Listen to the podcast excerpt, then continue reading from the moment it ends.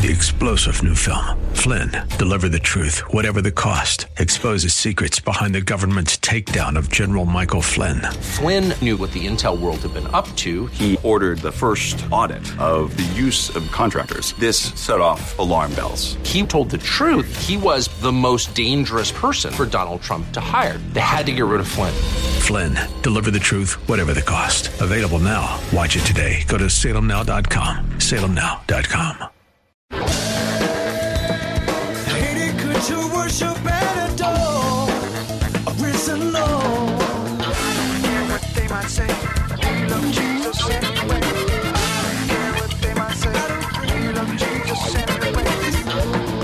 You're standing in line for your lunch and it takes over two minutes. And we get frustrated, don't we? Something about waiting that just rubs us the wrong way in our current culture, doesn't it? Yet, God tells us that there is wisdom, love, and kindness in waiting. And that's what we find here in Psalm 130, uniquely when it comes to waiting on God for forgiveness. As we continue our forgiveness series, we find ourselves in Psalm 130, looking at verses 1 through 8. Pastor Jesse Gistand will remind us that waiting for God's favor is a good thing, and watching for God's faithfulness even better. Here's Pastor Jesse with today's broadcast of Way of Grace. What the psalmist wants you and I to do is understand a place that you may not be at yet, but you might end up there. What the psalmist wants us to do is understand that there are people who are in these circumstances to whom you may be able to bring comfort if you get the doctrine right. Save me, O God, for the waters are coming unto my soul. Look at verse 2. Here it is. I sink in the deep mire. Do you see it? Now, watch this. A power has overwhelmed him and is bringing him down. He's sinking. Gravity is having its way with him, right? You and I don't see him wrestling. He may be wrestling, but what is he concluding? I'm sinking while I'm wrestling. I'm not winning this battle. I'm not rising up. I'm going down. And because his waters, the waters have come in on his soul. In other words, his mortal life is in danger, is it not? Have you ever almost drowned? Have you ever almost drowned? You talked to God real quick, didn't you? I sink in deep mire where there's no standing, no standing, no standing. I'm about to talk about that. I am come into deep waters where the floods what? Is that a bad day? Is that a bad day? It's a real bad day. It's a real bad day. And if you are talking to someone that's going through that kind of day, don't you ever give them a band aid. Don't you ever give them superficial Bible verses out of, out of a sort of arrogant assumption that a Bible verse, a quip, a religious phraseology will bring comfort to a soul that's going down that deep. You better empathize with them. Or you better say, you know what, you better talk to somebody because these are waters way too deep for me. I ain't never been there. I'll pray for you, but don't you even say that out loud because that doesn't help when a brother's drowning. The psalmist here is describing experientially what it is. Verse 3, notice this. Verse 3 plainly says, I am weary of my what? My throat is dry. Have you ever been there? You're crying, you're crying, you're crying. You're calling, you're calling, you're calling. And God is not answering. Why is God not answering? Because God waits for the season of the ripe fruit of repentance. You been there? You, you wonder why God didn't come through. Why hasn't He come through? God, I'm crying, I'm calling out. In fact, I'm getting tired of even crying. My throat is dry from crying and calling on you. My eyes fail while I what? There it is. Now look at verse 13. 13 through 15. I want you to get a bigger picture. But as for me, my prayer is unto you, O Lord, in an acceptable time, O God. In the multitude of your mercies, hear me in the truth of thy salvation. Notice how he's calling on God for what? Mercy. And look at verse 14. Deliver me out of the what? I'm stuck. Deliver me out of the mire and let me not what? Sink. Let me deliver, be delivered from them that hate me and out of the what? This is amazing because what the person is going through in the metaphor and analogy of the depths is really the psychological and emotional and spiritual deep, deep depression that comes when you are clear that you are out of control.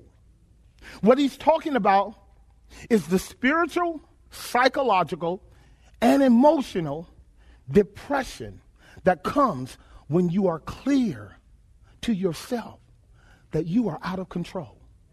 Let me paint the picture because I want you to get it. This man is recognizing that, as the psalmist says, there's no bottom there, no foundation. Do you know what it's like when the foundation is taken up from under you? When no longer is there a firm footing upon which you stand and have hope. Have you ever been in the water and you couldn't touch the bottom? You know that's a problem. But here's a greater problem. When the waters are tossing to and fro, and now you no longer have the stability of being upright. Now you are tumbling in the water upside down, being tossed to and fro. You are out of control. No stability, no firmness, no sense of gravitational erection, uprightness. You're not there. You and I are used to standing up straight. We're not used to being sideways, let alone upside down let alone twisting and turning and going through the throes of being utterly out of control. Are y'all hearing what I'm saying? And that's what the psalmist is talking about. He's talking about the depths of depression that acknowledge, watch this, that I don't have a handle on anything. When I reach out, I can't get anything. When I reach down, I can't find anything. When I look up, there's no way to the top. Watch this. He said, even his friends have abandoned him. Watch. So when you are going through this kind of depth, your friends watch you and they go, can't do nothing with that. Can't touch that. And the next thing you know, they're distancing themselves from you.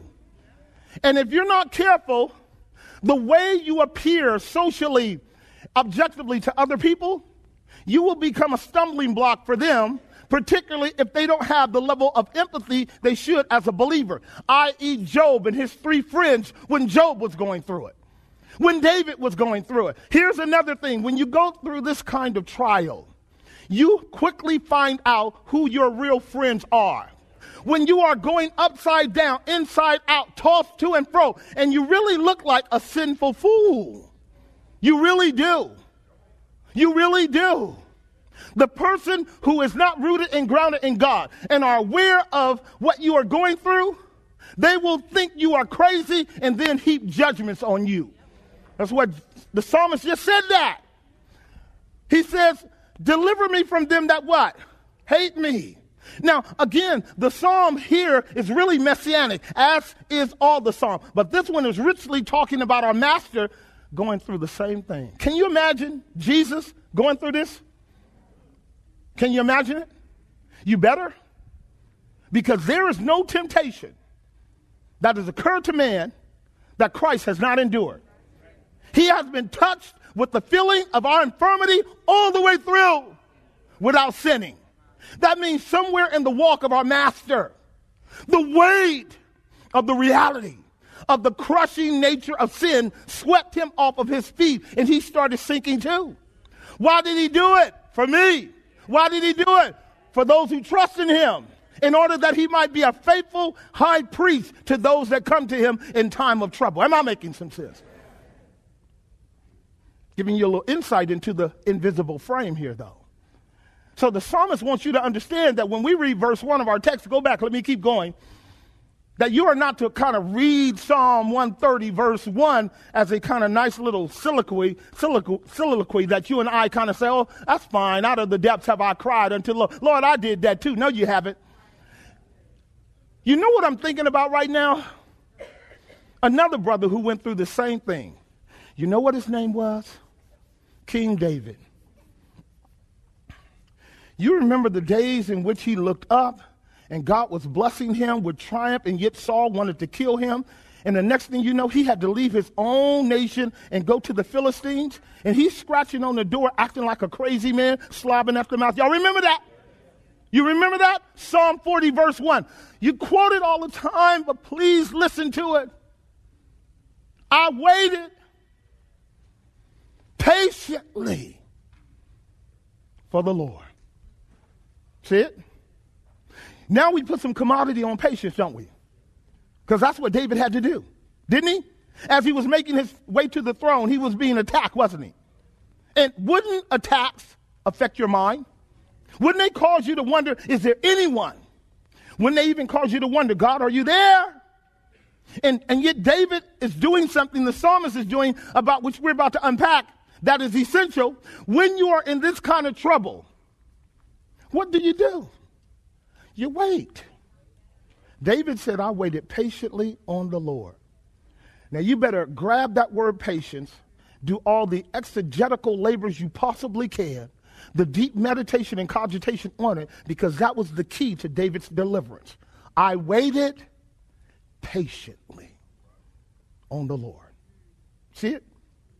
I waited patiently. Now, David is the patient. He's the one that wants remedy.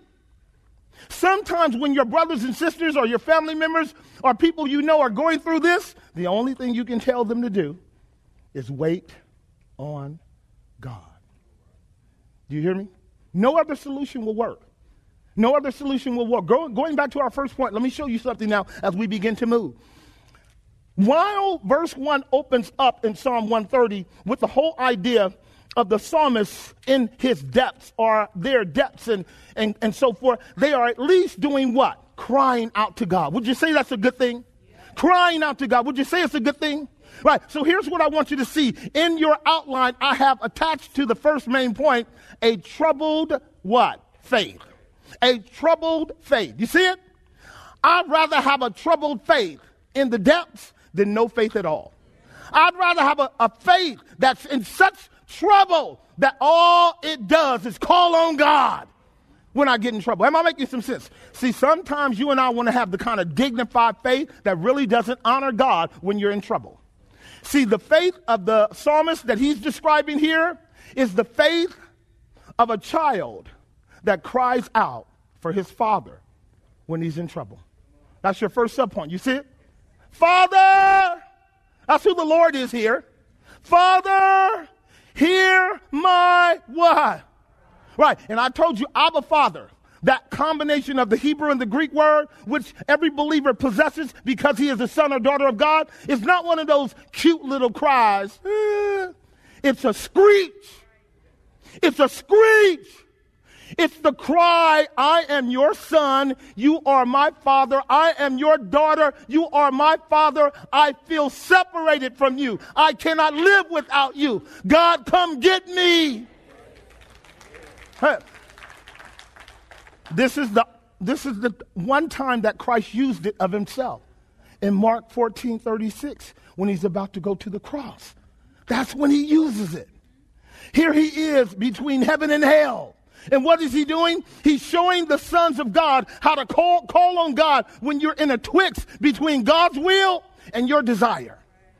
And how do you do it? God's not going to hear you if you're whimpering. You better scream. You better scream. You better watch this. Make some noise. And I mean real noise. You better act like you are in a sea and no one out there can hear you but God. You better act like there's only one audience, and that audience is God. I don't want to hear from anybody else. I don't want to hear from any. The only person I want to hear from is the person that can deliver me. Are you guys with me? Right. This is the way the Psalms is, is opening up. And it's very important for you to get this because you're going to be here someday, or a loved one is. And you don't want to be like Job's friends. You don't want to be a miserable counselor. You don't want to be somebody that doesn't know what they're talking about. You don't want to darken counsel by words without knowledge. You don't want to act as if you have plumbed those depths. If you haven't, don't go there. Say, you know what? I'm going to call on somebody to help you. You know what I'm going to do? I'm going to take it to the saints in prayer because you're going through something. You need some help. That's the way the psalmist is opening it up. Now, subpoint B, I love this. Notice what it says. He says in subpoint A, Lord, Father, hear my cry. And that's what all believers do. That's Romans 8:15, Galatians 4:6, right? We having the spirit of adoption cry what? Abba Father. That's New Testament is clear. We don't have to develop that. If you're a true believer, you cry Abba Father, and it's because of subpoint B. Notice what it says. Lord Jesus what? Right. So for those of us who are careful exegetes of the Bible, we notice that when you read your English Bible, the first word Lord is in all capital letters.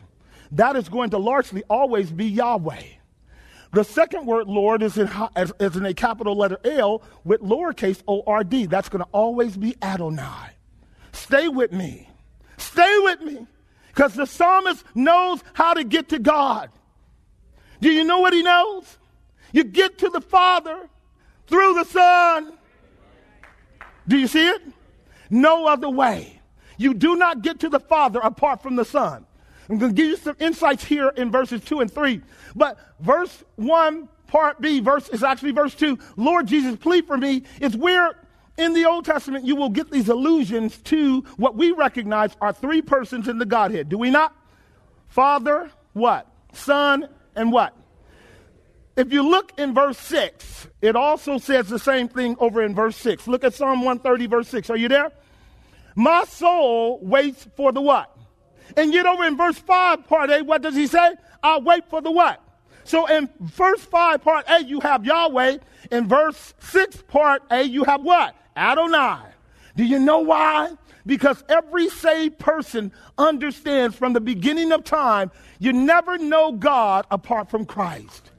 Are y'all following me? You never, you never you never know God apart from Christ. And I'm going to give you just two Old Testament Psalms. For you men, we will be dealing with the real revelation of the second person in the Old Testament to affirm Jesus was always God's revelation. He was always God's second power. He was always the mediatorial revelation of the invisible God. Always. So we never even waste time with people who assert that you can know God apart from Christ. You cannot know him apart from Christ. You guys understand that? Psalm 110, verse 1 and 2. In fact, it'll be in verse 1. There it is. The Yahweh said unto my Adonai, Sit thou at my right hand. Now, who's sitting at the right hand of God the Father? Who's sitting at the right hand of the Father? What's his name? Adonai. What's his name? Jesus. Now, how do we know? Because when Stephen cried with that same Abba Father cry, the heavens opened up, and the Son of God stood at the right hand of God to receive him. Is that true? Was Stephen under a delusion? Or did the heavens reveal to him that his mediator was right there helping him while he was sinking under the burden? You guys see it? I love the way the psalmist is working through his issue because he's struggling through an experience for which his faith is doing the right thing. First, it's doing what? Crying out. It's crying out unto God. This is not a, a, diminished attribute of divinity as well. This is what we call a plurality of persons in the Godhead, right? Now look at our third subpoint quickly. This is what I love about Psalm 130. If you look at it carefully, what he says in verse 1 are these words 1, and, uh, 1 2, and 3. Out of the depths have I cried unto you, O Lord. Lord, hear my voice, and let your ear be attentive to the voice of my supplication. Will Jesus listen to you when you cry out to him? Will the Son of God hear the soul that cries out to him in need of help, particularly if you are a believer? Will he? It's his job. He ever liveth to make intercession for us. Look at verse 3 now. Here it is, verse 3. If you, Lord, should mark iniquities, oh Adonai, do you see the father and son tandem? Who can stand? I love the way the psalmist is going now. See, I want to show you the connection between his experience and what he knows is the core reason for his experience. See, he's calling on God to not forget him. He's calling on God to help him in time of trouble. He really needs God to come through, doesn't he? So, what do you do when you are calling on God and God's not responding? I'll tell you what you do. You start telling the truth. You keep talking to God. You start saying, you know what? Maybe God's been silent to me because I haven't been right with God. Ladies and gentlemen, please listen to me. Here's the reason why people don't pray. Here's the reason why you don't pray because God expects you to come to Him with a right heart. God expects you to be without guile. Isn't that what David said in Psalm 32, verse 1 and 2? Blessed is the man whose sins are forgiven, whose trespasses are covered. Blessed is the man to whom God will not impute iniquity, in whose spirit there is no what? You know what that means? God will hear you when you be right with God, when you tell the truth with God. Do you think God will hear your prayers if they're all twisted? Do you think God will hear you when you're manipulating and you're hiding and you're altering and you're distorting and you're not simply coming right with God? Hear me, children of God. The only kind of person God wants to hear is a real, honest sinner a real, honest sinner. If you're just religious, God will not hear you. If you regard iniquity in your heart, and your iniquity is greater than the glory of God in the person of Christ, God will not hear you. I don't care who you are. You can speak in tongues, you can babble, you can scream and holler. When the heart is covered over with the barnacles of hypocrisy, God doesn't hear us. Listen, listen, listen. Listen, there were two men who went up to the temple and prayed. One of them God heard, and the other one left on his way to hell. And he was the one that thought he was all right with God. Lord, I thank you that I'm not like other men. You hell bound sinner, you're worse than other men. There was a brother way in the back of the church patting his chest saying, Lord, be merciful to me, the sinner, the sinner, the sinner, the real sinner, the bona fide sinner, the hell bound sinner, the needy sinner, the real sinner. Lord, I'm a sinner. And he went down to his house justified. Listen to me. He felt forgiveness. It wasn't a doctrine, it was a reality. He felt God lift the burdens off of his head. He felt God take his sin away, and then his sin disappeared. That brother went home justified. Do you know why? Because God graced him to tell the truth. God graced him to come real with God. See, this is why I'm talking to you about forgiveness. If you get forgiveness, you don't have to lie to God. If you get forgiveness of sins, you don't have to play church. You don't have to come here week in and week out with your tank empty. Because our tanks are empty when we're not talking to God, when we're not communing with God, when we're not growing in God's word and in communion and fellowship, you come empty. Now, you get a little word on Sunday, but you're empty by Sunday night because you are not fellowshipping with God. You're not keeping it real with God. Now, some of you may be in the depths today, and some of us are praying right now that God delivers you. Others of you, God's going to have to throw you into the depths so you can stop playing church because you're playing church. The psalmist is clear. You know what he says? Lord, if you should what? Mark iniquities. Can I teach? Here's what the psalmist is doing. The psalmist knows who God is. This is the beautiful thing about our text. He knows God. Here's what he knows. I got to come right with God. Lord, if you go to marking my sins, if you go to cutting a spotlight on my transgressions, if you cut the lights on and like a sentry start walking through my house, start walking through every room in my house, my conscience, my heart, my soul, my volition, my intents, my motives, my actions, you will find sin everywhere. You will find sin everywhere you will find the sin that I don't even see. God, if you start looking, you're going to mark sins everywhere. And the next thing I know, the number is going to be infinite. They will be endless if God marks my iniquities. Are you hearing me? Stay with me now. What is the psalmist doing? The psalmist is plea bargaining with God before he finds himself before the judgment studying God's Word that we might show ourselves approved, that we might come to a deeper love and understanding of God's amazing love for us in Jesus Christ. This has been Way of Grace with Pastor Jesse Gistand from Grace Bible Church here in Hayward. We are always delighted and grateful that you take a few moments to spend with us, that we might, again, study to show ourselves approved. And as we leave you today, we would also leave you with an invitation to join us for worship in person. If you enjoy the teaching ministry of Pastor Jesse Gistand and Grace Bible Church of Hayward, please consider this a formal invitation to spend Sundays with us. 11 a.m. is the worship service, 10 a.m. if you would like to join us for Sunday school. And don't forget, Friday evenings at 8 p.m. We have enjoyed a marvelous time of studying God's Word with brothers and sisters in Christ from a variety of churches all over the Bay Area. That's at 8 p.m. Friday evenings.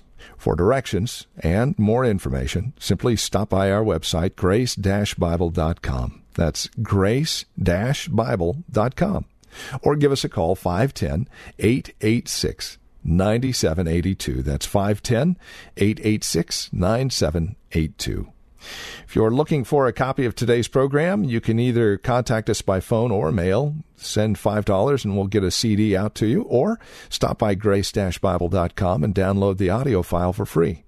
The address, if you're writing to us, is 22768 Main Street, Hayward, California. 94541 is our zip code. And one final note as we conclude our time together today we're able to come to you daily here on KFAX because of friendships and partnerships with people such as you who see the value of this ministry. Now, while it is free to listen to, for us, there is a cost, and we are a listener supported ministry. No matter the size of your gift, it's greatly appreciated. So, would you take a moment and pray about it and then contact us with your gift today?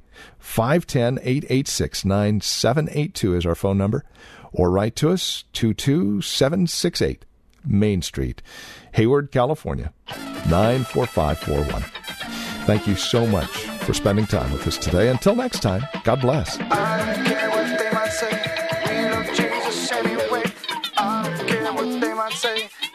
Jesus anyway.